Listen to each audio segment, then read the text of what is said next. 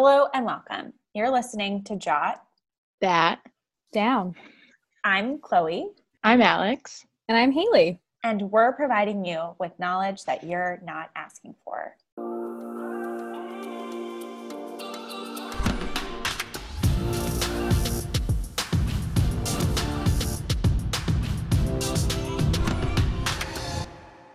Each week, we will talk about a different topic, and we're all going to research something related to that topic and present it to the other people on the podcast. This week's theme is Old Hollywood. Chloe, take it away. Thank you so much, Alex. Okay, so this week I researched a very interesting story that I did not really know anything about, and it is the mysterious death of actress Natalie Wood. So I'm going to paint the picture for you guys. So there's three main characters that are critical to this story. Number one, Natalie Wood. She was an actress. She was best known for West Side Story, Miracle on 34th Street, and Gypsy. Christopher Walken is the second character, very important to this story. He has been in things like Hairspray, Pulp Fiction, Catch Me If You Can. And then finally, Robert Wagner. He is an American actor known from Dr. Evil's henchman in Austin Powers, and he was married to Natalie Wood twice once from 1957 to 1962, and then again 10 years later from 1972 to 1981 when she died. So, what happened, you may ask? Thank you so much for asking. On November 29th, 1981, Natalie Wood died after disappearing from a yacht that she was on, owned by her husband, Robert Wagner, and with Christopher Walken. It was there on this boat that one night she excused herself from dinner or the table wherever they were sitting. I don't really think those details are readily available. And her body was found in the water the following day, one mile away from the boat. It was ruled an accident, but then in 2018, the case was reopened. So, to give you guys a little bit of background, I'm going to read a little bit of what Wikipedia has said, and then I'll go into what each person aka the only two living people from this story, Robert Wagner and Christopher Walken, have to say. So, on November 29th, 1981, Natalie Wood drowned near the yacht, which is called the Splendor, while it was in Catalina Island, and Wagner and Walken were on this boat together. And it had never been explained why Christopher Walken's wife was not on the trip. So it was just the three of them on this boat. And according to Natalie Wood's husband, Robert Wagner, when they went to bed, Natalie was not there. So the autopsy revealed that she had bruises on her body and an abrasion on her left cheek. It was also discovered that her blood alcohol content was 0.14 and that there were two types of medication in her bloodstream a motion sickness pill and also a painkiller, which increased the effects of alcohol. Two witnesses who were on a boat nearby stated that they heard a woman screaming for help during the night. And following the investigation, the LA County coroner ruled that her death was an accident by drowning and hypothermia.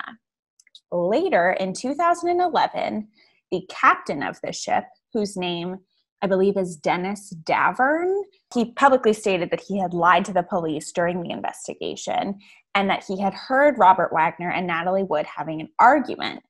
And then he alleged that Wood had been flirting with Christopher Walken and that Wagner got very jealous and angry. And then, following her disappearance, Robert Wagner prevented the captain, Davern, from turning on the searchlights and notifying the authorities.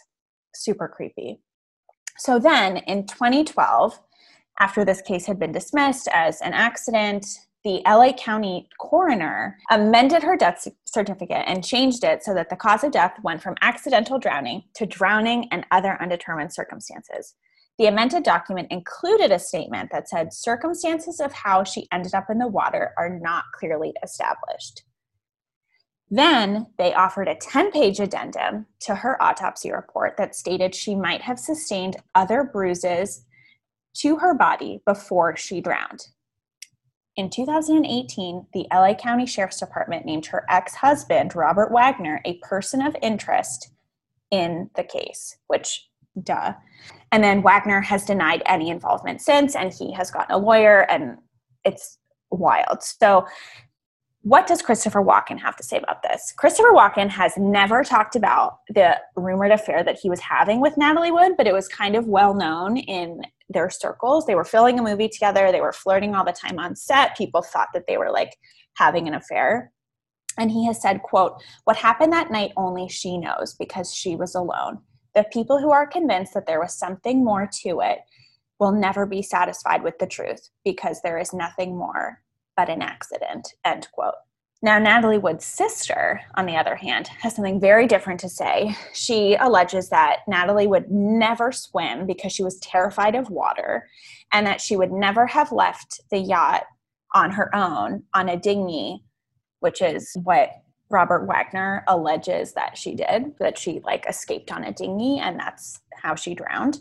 Um, but two witnesses had said that they heard a woman scream for help during the night and that nobody on the boat told the police about that. So, overall, to me, this sounds like somebody murdered her. I don't know who it was. I don't know if it was Christopher Walken. I don't know if it was Robert Wagner. What do you guys think? Did you know about this? This sounds super fucking sketchy. What what gets me is that I mean, all of this is speculation. But what gets me is that Christopher Walken doesn't seem like he had anything to do with it because her and her husband like were arguing and everything like that. But like if she got up at dinner, like left the table and it's only two of them, then how does it translate? Like did she just never come back and then at night when her husband was like, "Oh, she's missing?" Like I don't understand it. It seems like there's like hours that are unaccounted for for sure. And Christopher yeah. Walken has said that she had told him while they were filming the movie Brainstorm, which is why they were on set together, she had told him that she could not swim and they actually had to cut a scene from the movie because she couldn't swim. And so he said to the police that she was probably half asleep at the time of her death or like somehow stumbled into the water. Mm. Wow. Okay. Super sketchy. And I do think that there was foul play for sure.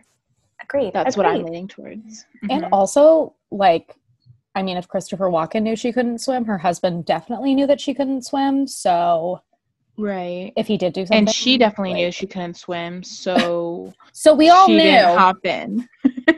Yeah. No. That is it's, so sketchy. It's so sketchy, and it's so. Have you guys ever seen that movie? Um, oh God, The Talented Mr. Ripley. No, not. Ugh, it's a classic. Gwyneth Paltrow, Jude Law, Matt Damon in their mm. primes. They're like babies, and they're in Italy, and they go on this boat. I don't want to spoil what happens, but basically, oh, okay. For when she never watches it, it's on. It's on my watch list. Oh well, it reminds me of that movie, and I'll leave it at that. So thank you so much. Okay. Wow. That is, I'm sorry, that's just so sad. And also, it goes to show. I mean, what year did this happen? This was 1981.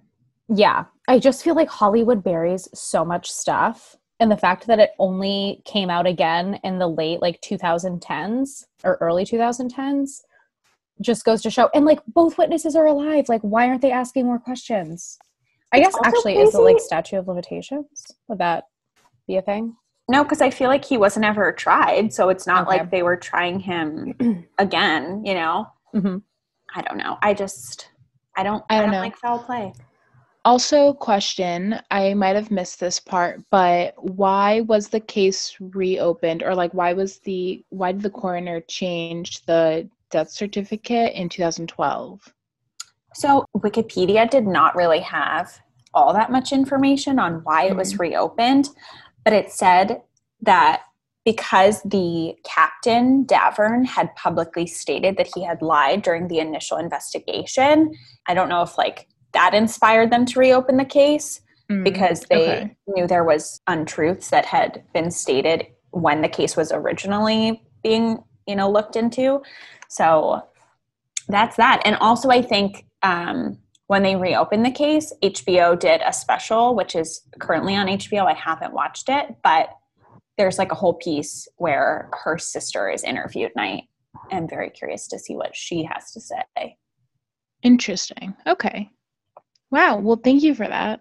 Oh my god, you're welcome. I never would have known. Well, you would if you had watched The Talented Mr. Ripley. Mm, well, okay. okay. Well, you just spoiled all of it. So thanks so much. Well, now I never have to watch it. So, um, so mine is not going to be as cohesive or um, well thought out like Chloe's was, but you're just going to have to deal with it. So I will be discussing the life and indiscretions of Charlie Chaplin, everyone's favorite silent movie maker.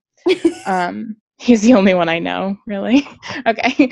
So he was born in 1889 in London, England. And can I just say, I literally did not know he was British because I literally never heard him talk. Same. I mean, Also- we have no reason to. And know. 1889, I mean, wow. Okay. Yeah, a while ago. Okay, so his dad was a vocalist and an actor. His mother was an actress and singer. I just felt like that was needed because. Wait, pause. His dad was a vocalist, and yet Charlie Chaplin made silent movies. Don't.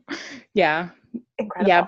Okay. But his father died when he was 10 and his mother was sick. So he really kind of just like started his life out just with his brother and they kind of just took care of each other and whatnot. Um, so he started his career as a comedian and it took him to the US in 1910 when he was however old that makes him. He began his own production company in 1917 and began producing movies then. In 1918, he married his first wife, Mildred, who was 17, and he was 29 at the time. Woof, woof, woof, woof. 12 year gap. Quick Mhm. math. Okay. 17? Ugh. What am I, a Mhm. child bride? She was. Mildred was. Like literally, Mhm. yes.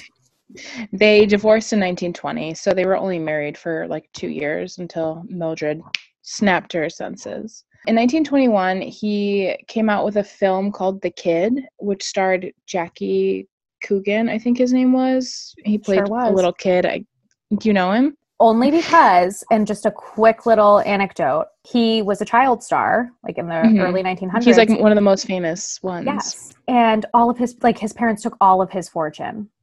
And then he oh. was Oh. like destitute by the time he was like an adult. And that's all I have to say about that. We need Wow, to do an episode on child actors. Oh, Yeah. Oh my God. We could go next on. week. Okay. So the reason I mentioned The Kid that came out in 1921 is because an actress named Lolita McMurray starred in The Kid when she was 12 years old. In 1925, Charlie Chaplin made The Gold Rush. He was looking for a leading lady and decided to hire Lolita McMurray, who was aged 16 at the time of this movie. Or no, she wasn't even 16. Because she wasn't even 16, she was put under a contract and renamed Lita Grey. I don't know if that made it better. Now, I don't know. Anywho, they quickly began an affair, and she became pregnant within six months of shooting the movie. So she was like around 16 ish um, when she became pregnant with Chaplin's child. They were forced, quote unquote, to marry and um, eventually had another child together. Then in 1928, he was making another movie, and him and Lita were divorcing, and it was a very messy divorce. And um, her lawyers tried to ruin his career by smearing his reputation in court, and there was some drama with that, but they eventually divorced. Okay. In 1936, he married his third wife, Paulette, who was 22 when they met, but claimed to be 17 but that did not that did not deter him at all. He just Obviously. What do Full you steam like? ahead. She was 22 and she said she was 17. Allegedly, yeah, according to the internet, she was 22 years old, but maybe tried to like deter him and make him like go away by saying that she was 17, but he was like He's like even better. by it. Yeah. Oh Works my perfectly. god. Mhm. Are So they married, and at this point, he's like 45, 46 ish.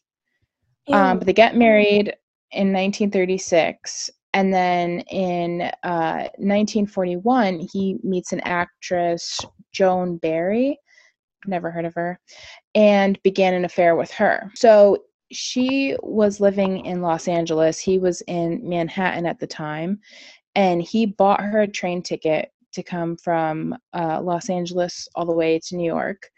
and they attended parties together, whatnot. And he also apparently made her available to others for immoral purposes, which I read as just like offered her up for sex to other Ew. people. But this is illegal at the time. It violates the Mann Act, uh, also known as the White Slave Traffic Act, which states that you can't cross state lines for prostitution or for immoral behavior. Can you, what year is this? 1942. And also, was prostitution not illegal, or it was only illegal if you cross state lines? I feel like he's breaking multiple laws here. I'm going to say I have no idea, but it definitely was illegal to cross the lines for the purpose of prostitution, which I don't know. Who knows how laws worked? Anywho, he was still married at this time. And so, um, about two months later, after the New York incident, when he, I was going to say flew her out, but trained her out, she broke into his house with a gun and claimed that he was the father of her child that she was pregnant with. Um, and he immediately denied the paternity of the baby, and she immediately claimed that he violated the Mann Act. So then he was indicted on this, but then exonerated. And they really didn't go much further into detail, but another messy court dealing with that. And it's not like they being a famous white male is what got him out of it. and it's not like they had Jerry Springer to like read the results of this Exactly. test. Exactly. Are you thinking of Maury? They're, I think No, they I think both, Jerry Springer does it too. they both do. I don't actually know. Okay. Okay. 1942, that same year, he divorced his wife, Paulette. This is wife number three. And in 1943, he marries Oona, who's an 18 year old girl, woman, actually. And Um, old he's is he at this 53. time? Oh my god. 53. Ew. Ugh. God. And they actually are together for the rest of his life. I mean, probably because he's have, so old. Right. He probably like, doesn't. Why even bother? Yeah, doesn't want to look elsewhere. They have eight children together. Wait, are these the, his only kids or with his fourth wife? Mm-mm, no, Oh, because remember he because had the the- yes. two with the f- the first child, and then I don't The I don't know if he had any third. with the second child. No, no, the alleged child is not even a wife. That is a Oh, mistress during the third marriage. Mhm. Wow. And so, but they had eight children together. So I guess he ended up with like at least 10, maybe more. But so he got married to Oona in 1943. But in 1944, he was involved in a hectic paternity court case with his lover, Joan Barry, from the third marriage. And they did a blood test um, because that was the only way to rule out paternity or basically find out if the child is yours at the time and it was found out that he was not the father and Wow. three doctors confirmed that they did not believe based on the dna that he was the father. Um, but at the time blood tests were the only tests and they were not permissible in court so um, she pursued him in court and it went to two trials. The first one was deadlocked the jury and the second one um, they found him to be the father even though he Oh, wasn't but because they couldn't use the tests um, so he was forced to pay child support and stuff for a baby that was like clearly not his based on scientific evidence. And this actually led to paternity law reform in california and several other states so they all have charlie chaplin to thank for that Thanks, Charlie. That yes is crazy. I also, kind of deviating from the point, speaking Mhm. of children, Chloe, Okay. you watched Game of Thrones. I did. His granddaughter is in Game of Thrones. She was married to Robb Stark. Mm. And apparently her name is Oona. I just I had to Google this because I was like, oh my God. And she's also in The Longest Ride. I think we watched that together. We did. Wait, what uh-huh. character is she in that movie? She is like in the flashbacks, she's the wife of like the now older man. Oh my god. Crazy. so her it's charlie chaplin's granddaughter Yeah, I had to look it up. Probably from his marriage with Oona, then. So she's probably Yes. named after her grandmother. Yes, her mom Mm. is Geraldine, and so this woman, Oona Chaplin, which is kind of crazy that they've kept this name, but obviously it, it makes sense. Like it's a famous name, you'd want to keep it. Mhm. Um, she's 34 and her mom's like 76. oh, Just interesting. interesting. Uh-huh. Okay, unfortunately, we're not done with Charlie yet. That's okay. and that's not Okay. a bad thing. So the the paternity court shenanigans uh, went on from like 1944 to 1945, and then in 1947, um, he was thought to have associations with pro-Nazi groups, and also it was the time of like McCarthyism, so like everyone was scared of um, communism and stuff, and he was accused of harboring communist sympathies. Um, so he, he was denounced by the House Un American Activities Committee, which I have no idea what that is, but he was denounced by them.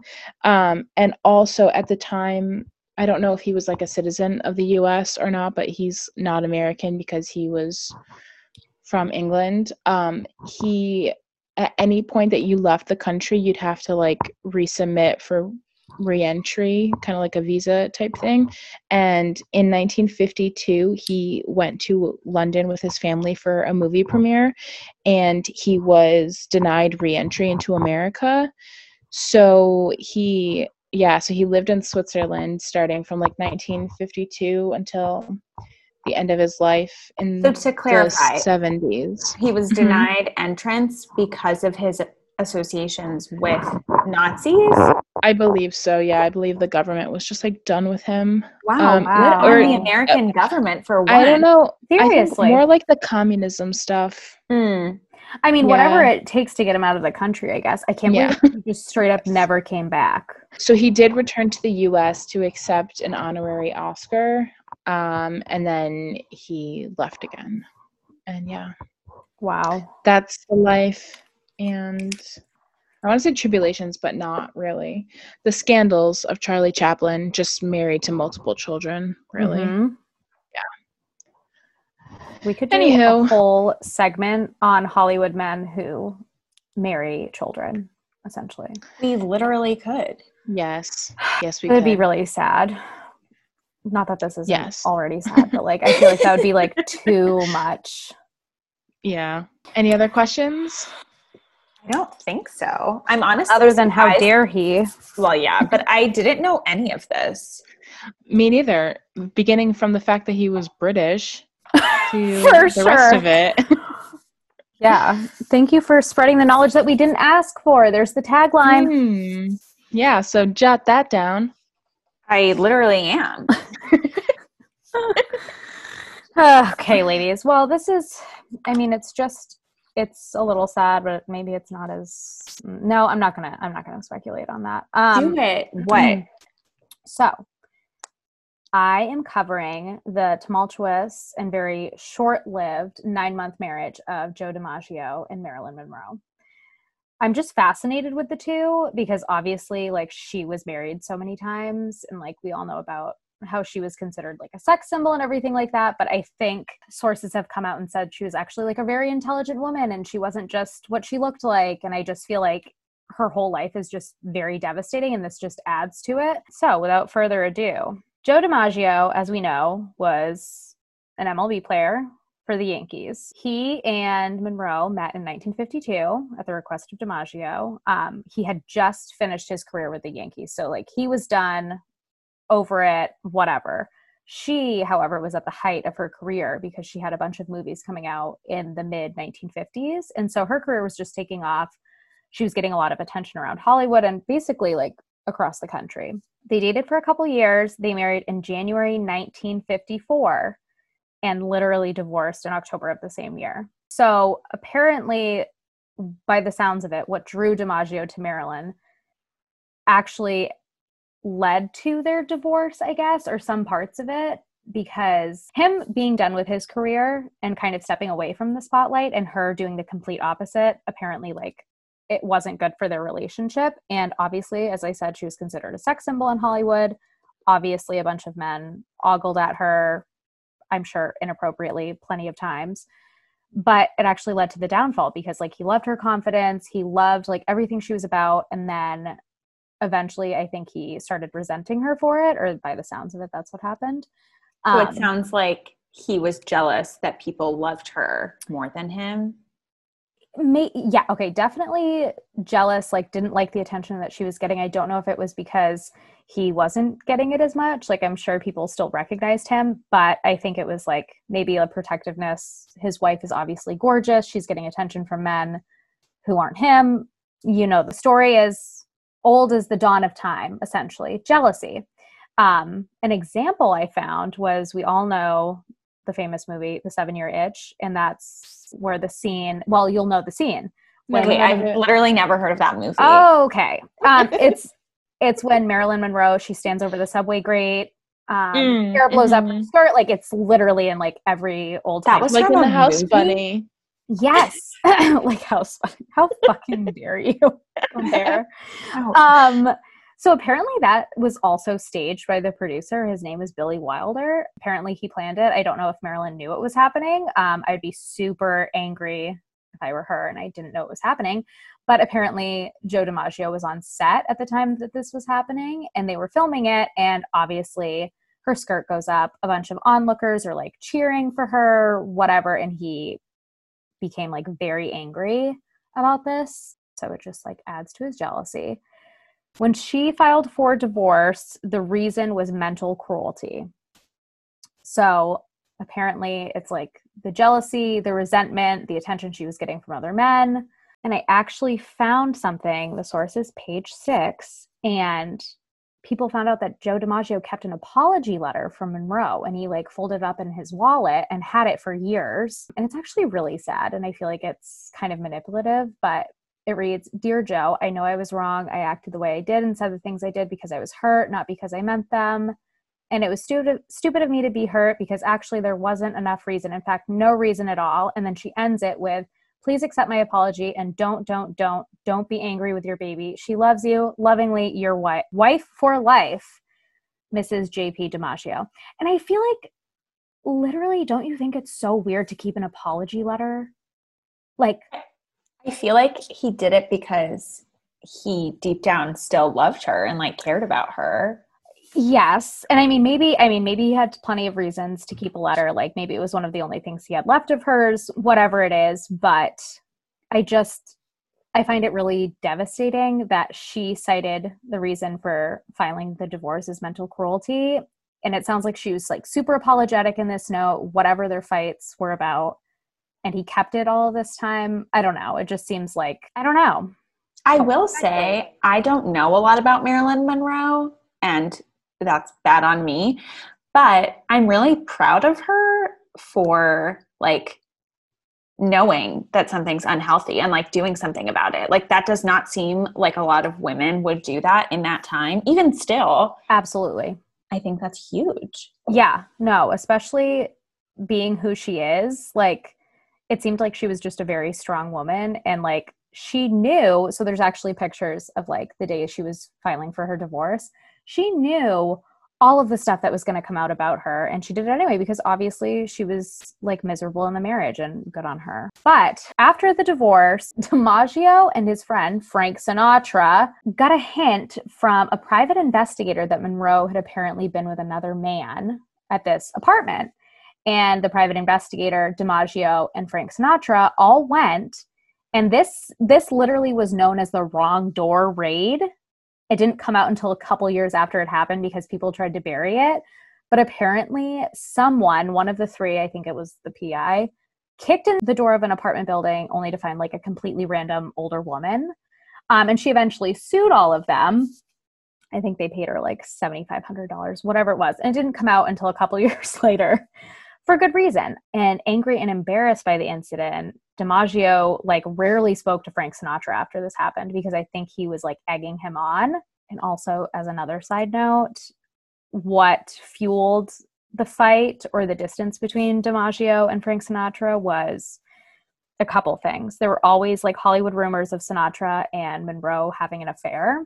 And so that was whirling around. Like, obviously, Joe DiMaggio still loved her. And Joe DiMaggio blamed Frank Sinatra for introducing her to the Kennedys. And we all know what happened there. I mean, that could be a whole other episode. So And it should be.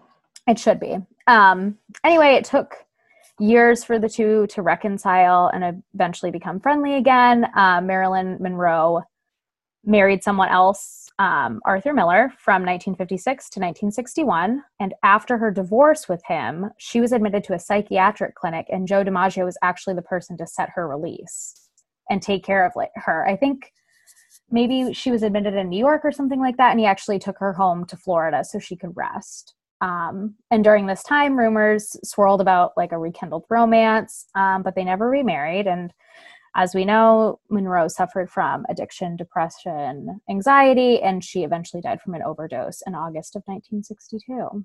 Despite all of the rumors, all of like the tumultuous behavior between the two, it seemed like obviously deep down they cared for each other. I have no idea what was going on. Obviously, only the two know. But he arranged her funeral service and banned Sinatra and JFK from attending.